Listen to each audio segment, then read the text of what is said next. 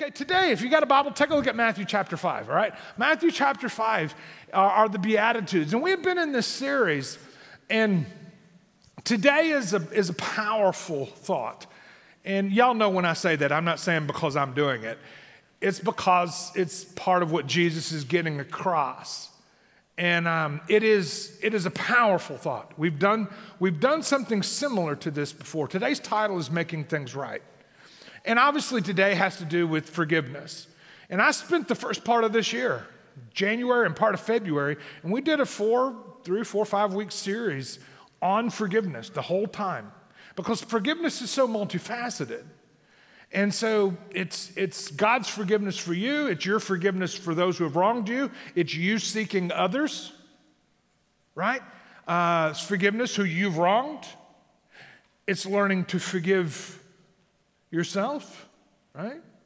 Every time I do a series or anything on forgiveness, when I talk about that, people come up to me and say, You know, Jeff, my problem is not uh, forgiving others. He says, They say, My great problem is forgiving myself. Everybody's different, but hear me, it is just as wrong not to forgive yourself as it is not to forgive others. You know, it seems a little more noble to not forgive you, but I'm here to tell you that God requires you to forgive those that He has forgiven, and that includes you. But today is not going to be that. It's going to, I want, to, I want you, this is not just a continuance in this. This is because it came in the Beatitudes, and it's part of this thought of, of the strength to overcome, right? Let me give you just a little bit of a, of a, of, a, of a background of where we've been. Because my hope is you'll go back online and you'll listen to some of these because this is the path to freedom living free, not being free. If you put your faith and trust in Christ, you already are free, whether you've learned to live that way or not. So we're not talking about we're not talking about becoming free, we're talking about living free, which is what he wants for you. Come unto me, all you who are weary, heavy laden, I'll give you rest, Jesus says. That is peace. Peace in here comfort in here and all that goes with it. So we've, that's what I, I have a passion for people who are believers uh, to learn to live in that because I don't think there is any greater testimony to this world than someone who has the strength to rise above all of the junk in our culture that seems to get their hooks into everybody. I don't know, it's an amazing thing to me. But you'll see that when we talk about it today. So let me kind of walk you through where we've been. The strength to overcome is steps that Jesus talked about, and they called them the Beatitudes. They're found in Matthew chapter 5. And the first one that we did was blessed are the poor in spirit. Now remember that all of us, the Bible teaches, not what the world around us teaches, but the Bible teaches that all of us are sinners, right? All of us are sinners. And that and that there's a it's a great gift to be able to see that in yourself. It's easy to see it in others, right? But can you see it in yourself? Blessed are the poor in spirit. That is bankrupt in and of who they are. So, one of the great gifts, a painful gift, but one of the great gifts, is for God to open your eyes and let you see yourself, your own bankruptcy. Because what that does is, until you can see yourself, it'll never drive you to Him to find the strength to overcome, right? So we talked about that the first week. Blessed are those who mourn. That was the second week. That's a picture of an attitude as much as it is anything. You know, you see your own sin, okay? And you see the needs that you have for someone to give me the strength to overcome it or to have it be forgiven and other things like that makes sense. And there's something about a broken-hearted person. There's something about someone who has a repentant attitude just sets a great tone for the, for the, next, for the next steps of the Beatitudes, right? And he goes on to, uh, to talk about blessed are the meek. The meek, we talked about this, the meek are those who turn, turn my life and will and control over to, over to his care. Meek was, is used often for a horse a horse who is an incredibly powerful animal. Remember, meekness is not weakness. Meekness is power or strength under control. Strength out of control doesn't do anybody good, any good. In fact, it can be highly destructive. But strength under control can do incredible things. So when you take, think of a horse that has been meeked, doesn't mean it's lost any of its power, it's just given control to the rider. All right, so when a, when a horse is under control or given the control to the rider, which is a perfect picture of what Jesus is talking about, when he says, Take my yoke on you, for my yoke is easy, my burden is light. So what happens is, is that as believers, we come to the point in time in our life where we turn our life and, and, and control of our life and will over to his care. Dear Lord, you know, Jesus take the wheel kind of thing. Although that was pretty cheesy, but it, it's, it's the modern day version. Does that make sense? It's like, God, the reins are yours. I'm no longer in control, I'm your control. Right? So then I'm going to give it to you. That's what blessed are the meek means. Now, the next one is blessed are the pure in heart. The pure in heart are those who say, Lord, I don't want these things to control me anymore. Right? I don't want these things to control me anymore. Some of you say, well, nothing controls me. Just wait a minute, we'll get there. All right? But basically, pure in heart is the one that, as a believer, David prayed it in Psalm 139. He said, and I just love it. He says, Search me, O God, and know my heart. Try me and know my thoughts. And see if there's any wicked way in me, and lead me to the way everlasting. So, those who are following him have a desire to become more like him. Therefore, as he works in your life, as you grow in him, you should, those things in your life should have less and less control over you right? I don't know. I find that, I find that incredible, that pure in heart thought. Well, last week, I think really, I got a great response from last week. I think people started really catching on to what I'm doing. And last week was, was hungering and thirsting after righteousness, right? Jesus said, Blessed are those who hunger and thirst after righteousness, for they'll be filled, they'll be satisfied, right? Now, hunger and thirst, those are Therefore, the really thought about that is what appetites are you creating? What are you in your life? What appetites are you creating? You know, we create appetites in our lives. And those appetites that we create, we have to keep feeding. Right? The problem is, is that whatever the appetite, if it doesn't have what it takes, the need grows bigger. And before long, the need grows so big, you don't have it, it has you, right? So, creating appetites. We even had a lot of fun last week, right? With, with the actual hunger appetite of food, right? And food is an incredible thing, right? You know that appetite. It's a great thing, you know. Uh, God made food to taste good for, for pleasure, for enjoyment. I mean, that is the reason it's happened. But the problem is when it becomes to take on a, too big of a role, you eat too much, then the appetite does what? It grows. Before long, it can start dictating to you. And some say, well, I don't have any trouble with that. Just wait, I'll get to yours in a minute. Right? Everyone in the room struggles with this thing called appetite, whatever that appetite may be. Like I, I know some people who have an appetite for wealth and money, right? And what happens is, y'all know, I don't have to tell you these things. You know these things. I think I'm just sharing them in a clear way so you can put them together. But those who have an appetite for money, right, they go running after it. And the more they get, the more they, therefore, the need gets bigger and it begins to control them. They don't control it anymore. Therefore, when the stock market goes down, they blow a gasket. Why? Because they just lost some of their you know, and they'll go into this thing. Y'all know what I'm talking about. Guys, I can give you a hundred of them because you know the appetites that we create. And then sometimes we can almost get control over one appetite, but then you just switch appetites to something else. And then whatever you begin to feed, it begins to control. Right? That's everybody in the room. Well, here's what Jesus is saying Blessed are those who develop an appetite for doing what's right. I find that incredible. Now, righteousness here, it's not just doing what's right, it's being right. And obviously, the only way a person is right is by putting their faith and trust in Christ. Therefore, forgiveness and all of what that means. When we put our faith and trust in Him, we're made right in Him and then have a desire to live that way because that's who we are. Therefore, you're not out trying to do good, You are good because he's made you good because of what he did at the cross. But then that will find its way in creating appetites in your life.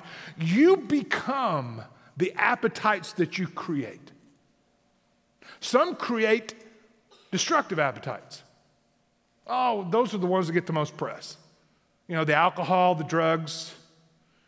Basically, let me just tell you what, guys alcohol and drugs are both the same thing. They're both just all drugs. And when you create an appetite for it, then all of a sudden it begins to grow.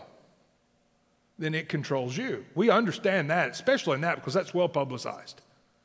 But, guys, that's what Paul meant when he said, All things are lawful for me, but all things are not what's best for me. And then he goes on to say, All things are lawful for me, but here we go.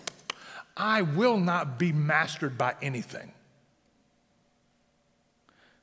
But anytime an appetite gets out of control, it begins to dictate to you.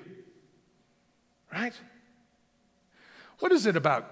You know, I can give you a thousand of these, but the gambling one is amazing to me. Uh, there's, there's tons. There's, there's wealth, there's success, right? And you just find it to be empty because the more success you get, the more you want. And then before long, it, just amazing. But the gambling one's amazing to me. What is it about that? That when that gets out of control, I've just watched people throw money that their children need. But when it begins to dictate to you, it's a slippery slope. So I don't think I have to go anymore. I think you are catching on to what last week was about. But I needed you who weren't here last week, I needed you to get the feel of what we talked about last week. But this is what Christ said I've come to set you free from. You will not be mastered by those things. If, you, if Jesus said, You take my yoke on, on you, that if, if I'm going to turn my life and will over to Him. Therefore, He's promised to give you the strength to overcome those things in your life that have got their hooks in you. And all of us have them or have had them.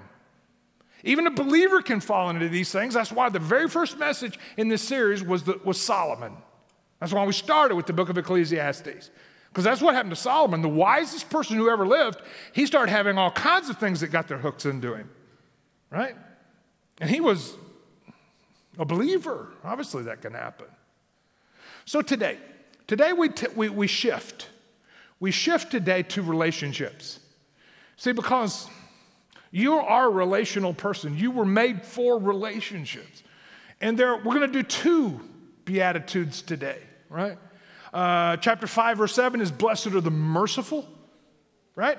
And uh, for they will receive mercy. And then verse 9 is, Blessed are the peacemakers, okay, for they shall be called the sons of God. Now, so we're talking about the merciful and the peacemakers. Now, today is about, like I said, is about relationships. Relationships, God made you for relationships. First of all, the relationship with Him, but He made you for other relationships too. That's why it said in the garden, it's not good for man to be alone. So it's, it's something He did not create you to be. The reason most of us isolate ourselves or get alone, and believe it or not, I really understand that, is because you get, you get tired of being, you get tired of being shot at, right? And it's just easier not to even have people in your life. But then some people, I mean, you just go from person to person to person, and then you wonder why is that? Because you'll see relationships. That's what you were made for. And, and the two things that are talked about here number one is mercy. Blessed are the merciful. What does mercy mean? Well, that goes to number one. What does merciful mean? And this is following the same pattern for every week. Because I the number one for every week has been what does meek mean? What does pure in heart mean? Well, today, what does merciful and peacemaker mean? If we're going to take a look at what Jesus said, let's find out what he said and why he said it. First of all, what does he mean by blessed are the merciful? What does merciful mean? Well, the word mercy, you just understand the word mercy. All right, the word mercy, first of all, you have to understand the word justice. The word justice is getting what you deserve. Now, justice can be a positive word because if you've done something correctly, then you'll, you, you get what you deserve. In a justice system that is just, you get what you deserve. Now, the word mercy mean is the exact opposite of justice, believe it or not. The word mercy means not getting what you deserve. Okay? And then the word grace means getting what you don't deserve. So, grace and mercy, I kind of like to say that grace and mercy are two sides of the same coin. It's the same thing. Mercy and grace are almost identical, it's just a different look on each side, right? So, so that's what mercy means. And then peacemaker here, it, it you know, there are two verses that politicians will quote from the Bible often. This is one of them. Because blessed are all the peacemakers, and they don't have a clue what they're saying. And what they're meaning and what they think it means is war, an absence of war. And by the way, I'm not for war, never have been. I do think it's necessary sometimes to stand up and to, and to defend the rights that you have. But war is awful, it's horrible. But that's not what this is talking about. Is blessed are the peacemakers, as you'll see in another verse I'll share, is blessed are those who live at peace with those around them. So it has to do with relationships. In reality, it has to do with forgiveness. Okay? Peacemakers making peace, forgiving others. Because there's conflict when there's no forgiveness, and there's peace when there is. So blessed are the peacemakers, right? Blessed are the peacemakers. So in reality, these, these two thoughts are forgiveness, okay? Mercy, which is basically just another thought of forgiveness. Forgiveness is letting someone loose of the debt that they owe you. It's an accounting word. And I've talked about this often. Um, as I told you before, we spent the whole month of January this year and February talking about this because it's so multifaceted. But I only want to share with you today is as it relates in this, in this thought of the strength to overcome. Because there's a piece here that you need to understand. Because, guys, we are relational people. We're a relationship, that's who we are. I mean, you go from parents to spouse to children, which is basically all family, you know, cousins, all the rest. And then you go to friends and you go to coworkers and you go to neighbors. And, and life is really one big relationship. And the struggle that goes with that is that in any relationship, forgiveness has to be there, or it's only a matter of time before it blows up. And if you hold people to a higher standard, then more than likely, as far as holding them to you're going to be perfect or you're not going to be my friend kind of thing, or I'm not going to have a relationship with you, then you will be a lonely person really quick. Why? Because nobody's perfect but you. Does that make sense? Nobody's perfect but you. And so that's why that's why it doesn't work. All right, we'll talk a little bit more about that in a minute too. So when you look, when you think about this, I've I've just always thought that since God has made you for a relationship, then, then that's what it looks like. So let's jump on down to number two. Number one, what are those things to be? Number two means this forgiving those who have wronged uh, me or you. Um, you know, this is where I want to start. When we think about blessed the peacemakers, what what is Jesus talking about? Because I don't know that there's anything that damages a person than damaged relationships that haven't been rectified or resolved, right? I love Jeremiah 6, verse 14. It says, They have healed the wound of my people lightly. That is, just, just glazed over it, saying, Peace, peace, but, but there is no peace. In other words, they haven't taken care of the problem. They've just kind of glazed over it lightly and then start saying, Oh, everything's fine, everything's fine. No, no, no, no. No, no, no, no. If you ever forgive and it's not hard, then you're not doing it right. Does that make sense?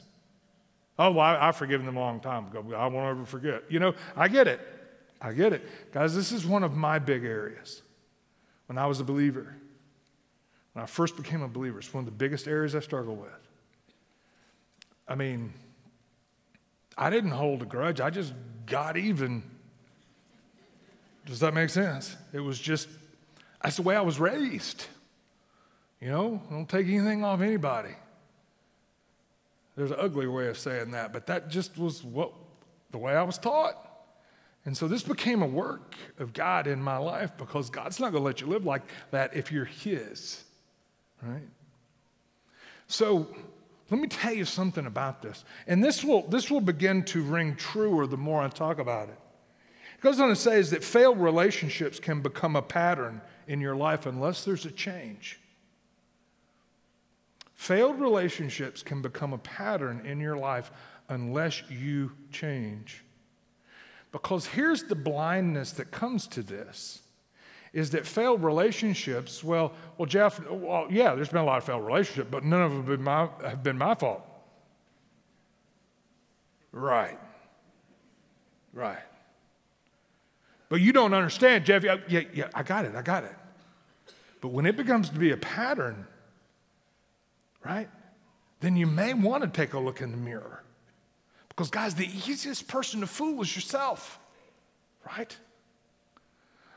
But if you don't forgive those in your life, then you're not going to have relationships. Let's just start with that one, okay? This is not a marriage talk today, but let's just start with that one.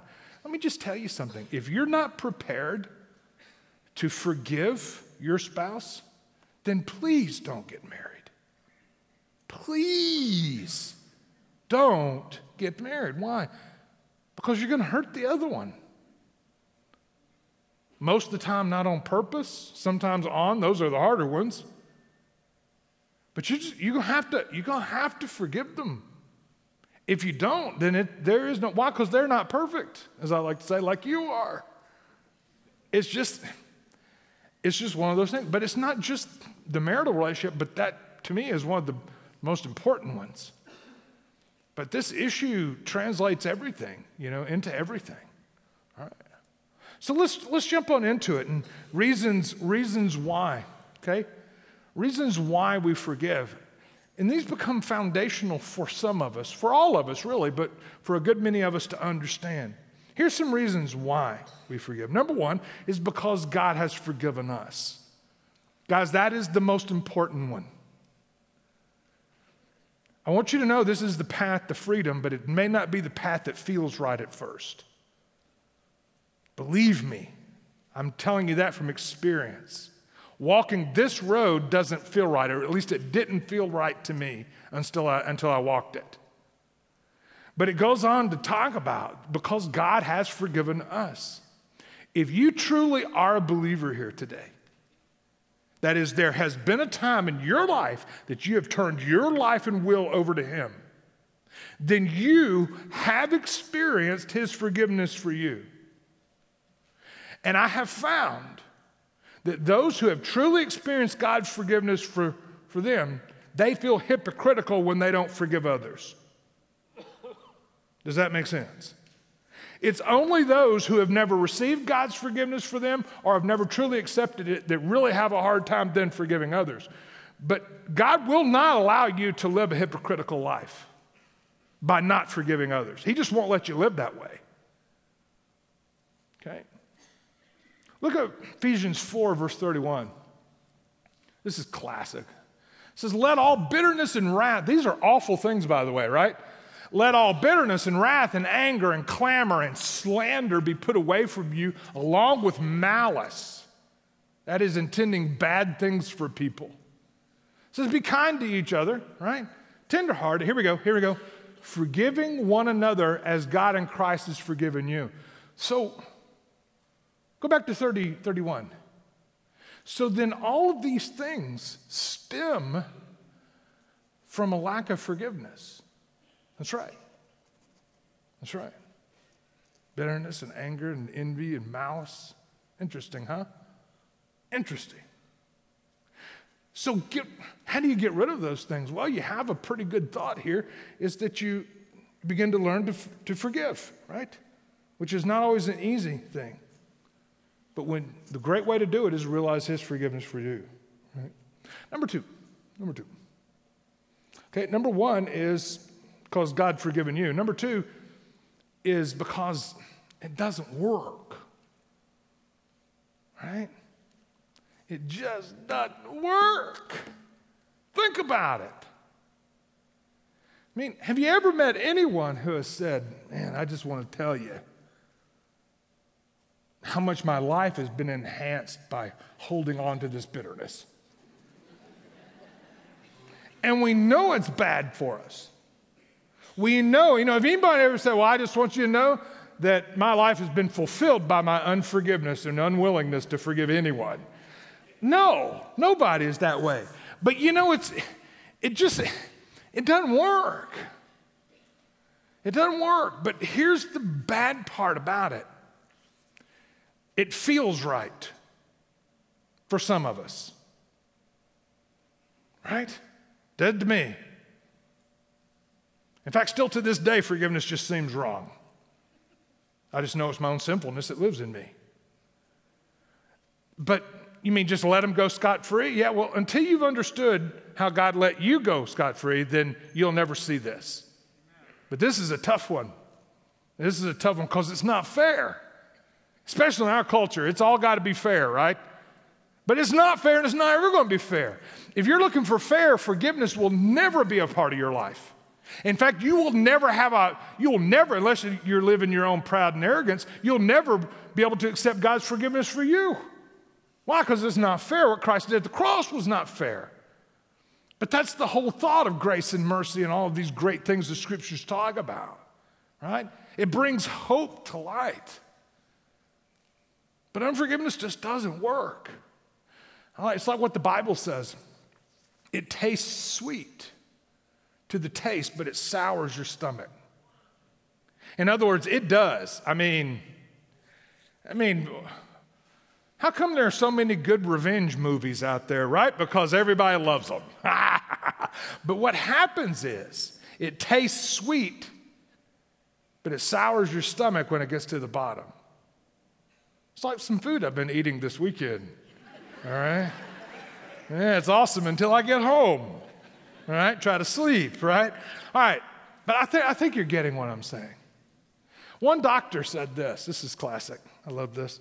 One doctor, uh, one doctor said, um, he said this. He says, it, it, it's not so much what you eat that matters, it's what eats you that wrecks your health. Okay, that's interesting, isn't it?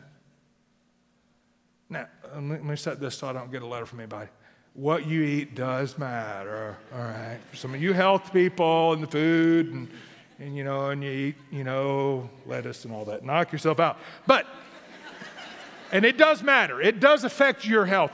But what really wrecks you is the things that gnaw in here. It's like sand to an engine block. It's the things that keep you up. It's the things that just make you grit your teeth. It's those things that'll still years off, steal years off your life. And it's all bred and born in unforgiveness that turns to bitterness and all kinds of other ugly things that comes from it. Interesting, huh? Interesting. You know, my grandfather, um, he was the, he was the old redneck school in Tennessee. You know, basically the old redneck society. I mean, God love him, I love him, and um, but you know, he used to have these little philosophical sayings, Tennessee philosophy, and he would quote them every once in a while. And this whole thought about forgiveness doesn't work. He used to always say this. He used to say, if the horse is dead, it's time to dismount. All right? Redneck philosophy, however you want to call it. But if the, the horse is dead, get off because it's not going to take you anywhere. We all know unforgiveness doesn't work, right? We all know it doesn't work. And yet we still keep mounted thinking it's going to keep taking us somewhere. Okay, it's time to, it's time to get off, right? We understand it, we see it. Number three, it blocks the knowledge of God's forgiveness for us. You know, it really does. That to me is an amazing thing to think about. It blocks the knowledge that God's forgiveness has for me. You know, I think God does that on purpose, that if you refuse to forgive others, then He refused for you, refuses for you to be able to understand He's forgiven you. Does that make sense? There's just something about it because it's all over the Bible. It's in, the, it's in the Lord's Prayer, right? Forgive us our debts as we forgive our debtors, right? So there's this, there's this thought of He's not going to let you live hypocritically. And I doubt, and this may be hard to hear, but I doubt there's any greater hypocrite than someone who fails to forgive others if you're His. Yet that's hard to hear, especially from somebody like me, where that was a clenched fist was kind of like a way of life for me. God has worked, though, through the years to unclench the fist, right? To unclench the fist. I don't know who I'm talking to today because it's as widely varied in this room as you can imagine. But sometimes our appetites get towards relationships the need to be needed, the need to be loved. Before long, if we can't get it, then we'll sell ourselves short and we'll develop a need in areas to where it becomes too needy. Why? Because that other person is never going to have what it takes to come through for you. Right? Those of you that are getting married, there are a few of you in here, those of you that have been married, let me tell you something. Let me take the pressure off of your partner. They do not have what it takes to come through for you, and they never will. Right? And the more that demand you put on them, and the unforgiveness you put on them because they're not doing what you want them to do, will, will kill that relationship and so many others. It's an ama- isn't that amazing? Unless you get it filled, that place filled from somewhere else, then you're free to, to let that other person be free. It's, it's amazing how it works. And again, we can do the math in our head, but it's not always easy to do. All right, number three. Number three. So, number two was seeking, obviously, forgiving those who have wronged me. This one's a little harder. This one is seeking forgiveness from those I've wronged. These are all part of learning to learning to live in the freedom He already has for us. Now, this one's a little bit harder, right? This one's a little bit harder to get because we have, I talked to you about this a few weeks ago, we have the hardest time looking at ourselves. We have the hardest time seeing ourselves. It is a wise person who, who is able to, to see who they are. So, what happens is, is that we don't see that what we've done to others is really that big of a deal. But we see it as a huge deal, those things that people have done to us. So, therefore, most people are very, very reticent to not go to people who you've wronged. Oh, it's not that big a deal. They just got to get over it. Well, it's because you're blind to yourself. I never forget one time, not in this church, but I remember one time, not in this church. You got it? All right.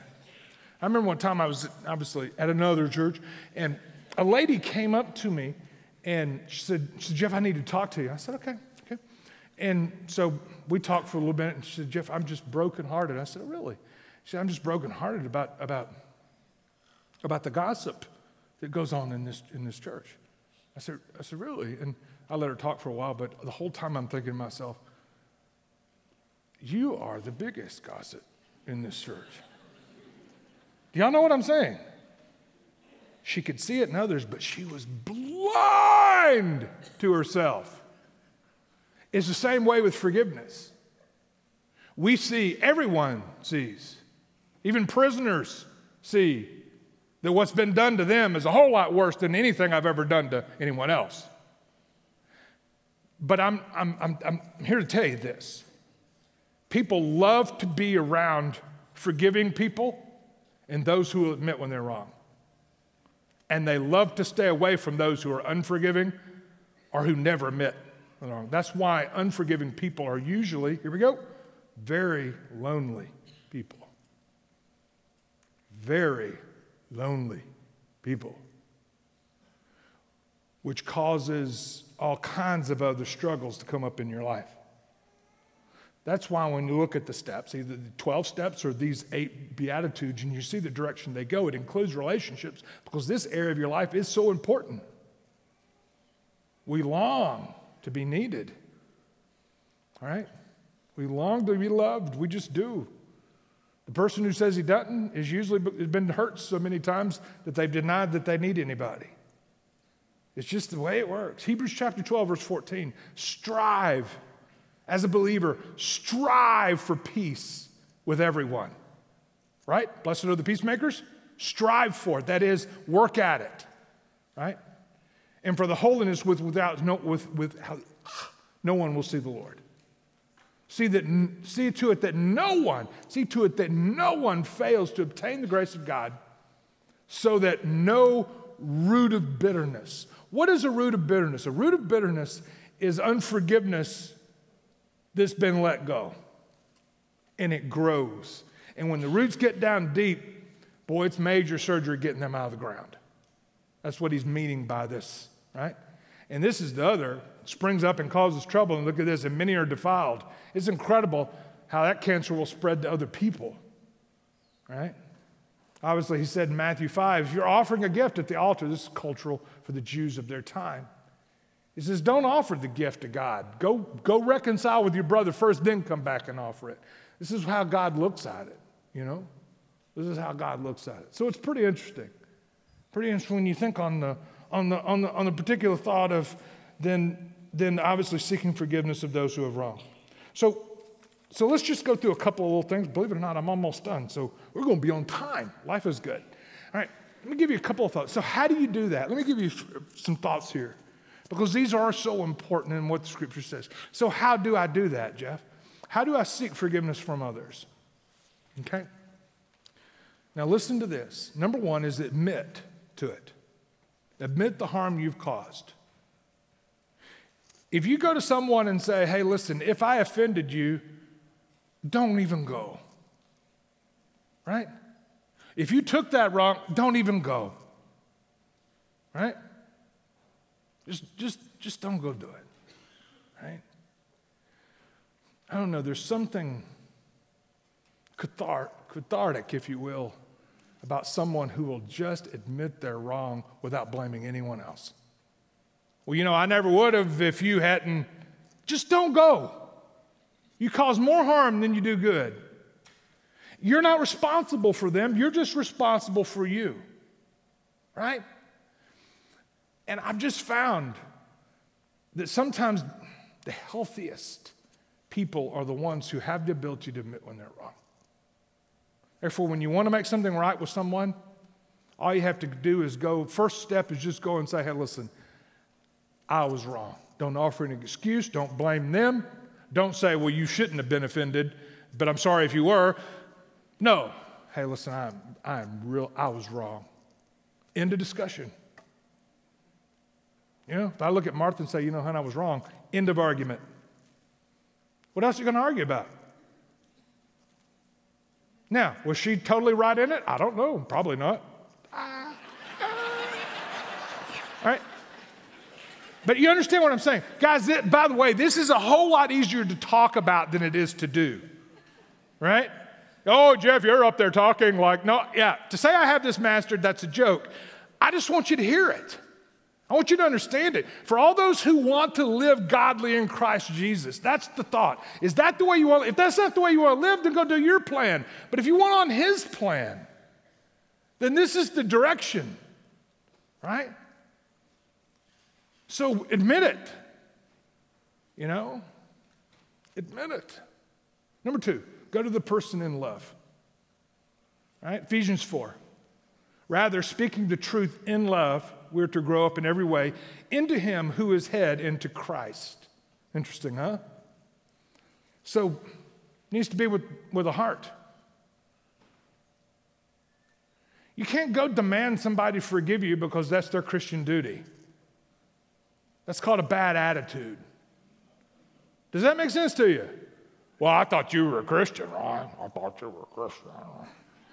You know, you're supposed to forget. That's it. If you're going to go, just don't go. Just don't go. Right? But if you go humbly, I was wrong. And I just don't want this to mess you up. Right? I'm sorry. Interesting, huh? So, going in love, going in love, right? Number, uh, number three, make your fences short. Make your fences short. What does that mean? Well, the easiest time to deal with something is when it happens. Therefore, if you wrong someone or they've wronged you, if you'll take care of it immediately, it won't have the time to grow into a monster. Some of you in this room, You've been nursing unforgiveness in your life for years. And that thing has almost become part of you. And it's going to have to be rooted out. But as you live in Him, if you'll make it short, that is when somebody wrongs you or you wrong them, if you'll take care of right then, that's when it's the easiest. It only gets harder after that. Does that make sense? Make it short. Make it short. Let me read you these. What'll happen? What are some of the results? Number one, results of forgiving others. You will begin to sense the reality of God's forgiveness for you. I'm not going to talk about these because if I do, it'll be much longer. And they're playing music behind me. but you'll begin to sense the reality of God's forgiveness. Guys, that's something huge to see. Number two, relationships in your life will start to take off. Right? If you failed in those areas. This may be one of the reasons, great reasons why they'll take off. Number three, life will look different for you. And then number four,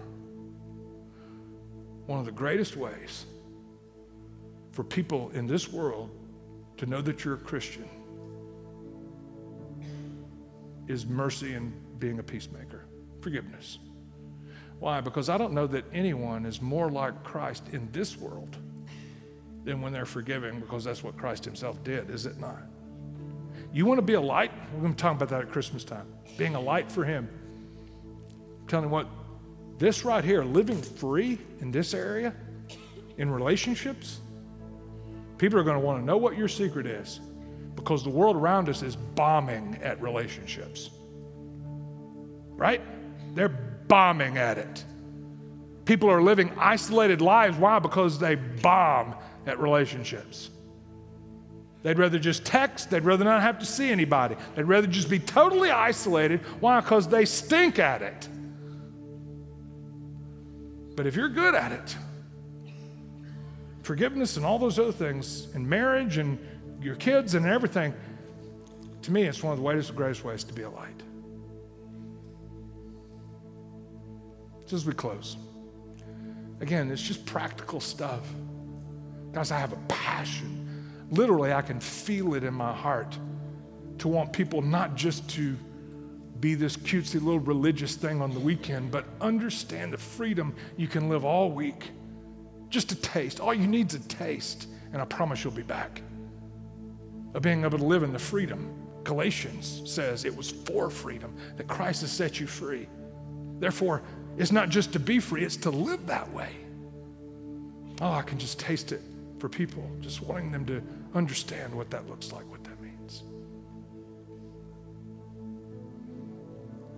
I'm going to have a word of prayer and just turn it over to the band. Lord, thank you so much, God, for your love for us and forgiveness for us. God, open our eyes and let us see these things. God, because it's, called, it's who you've called us to be and it's how you've called, called us to live. God, we give you the glory for it. Thank you most of all for Jesus and the cross that God makes it possible to have the strength to overcome. And we pray this in Jesus' name. Amen.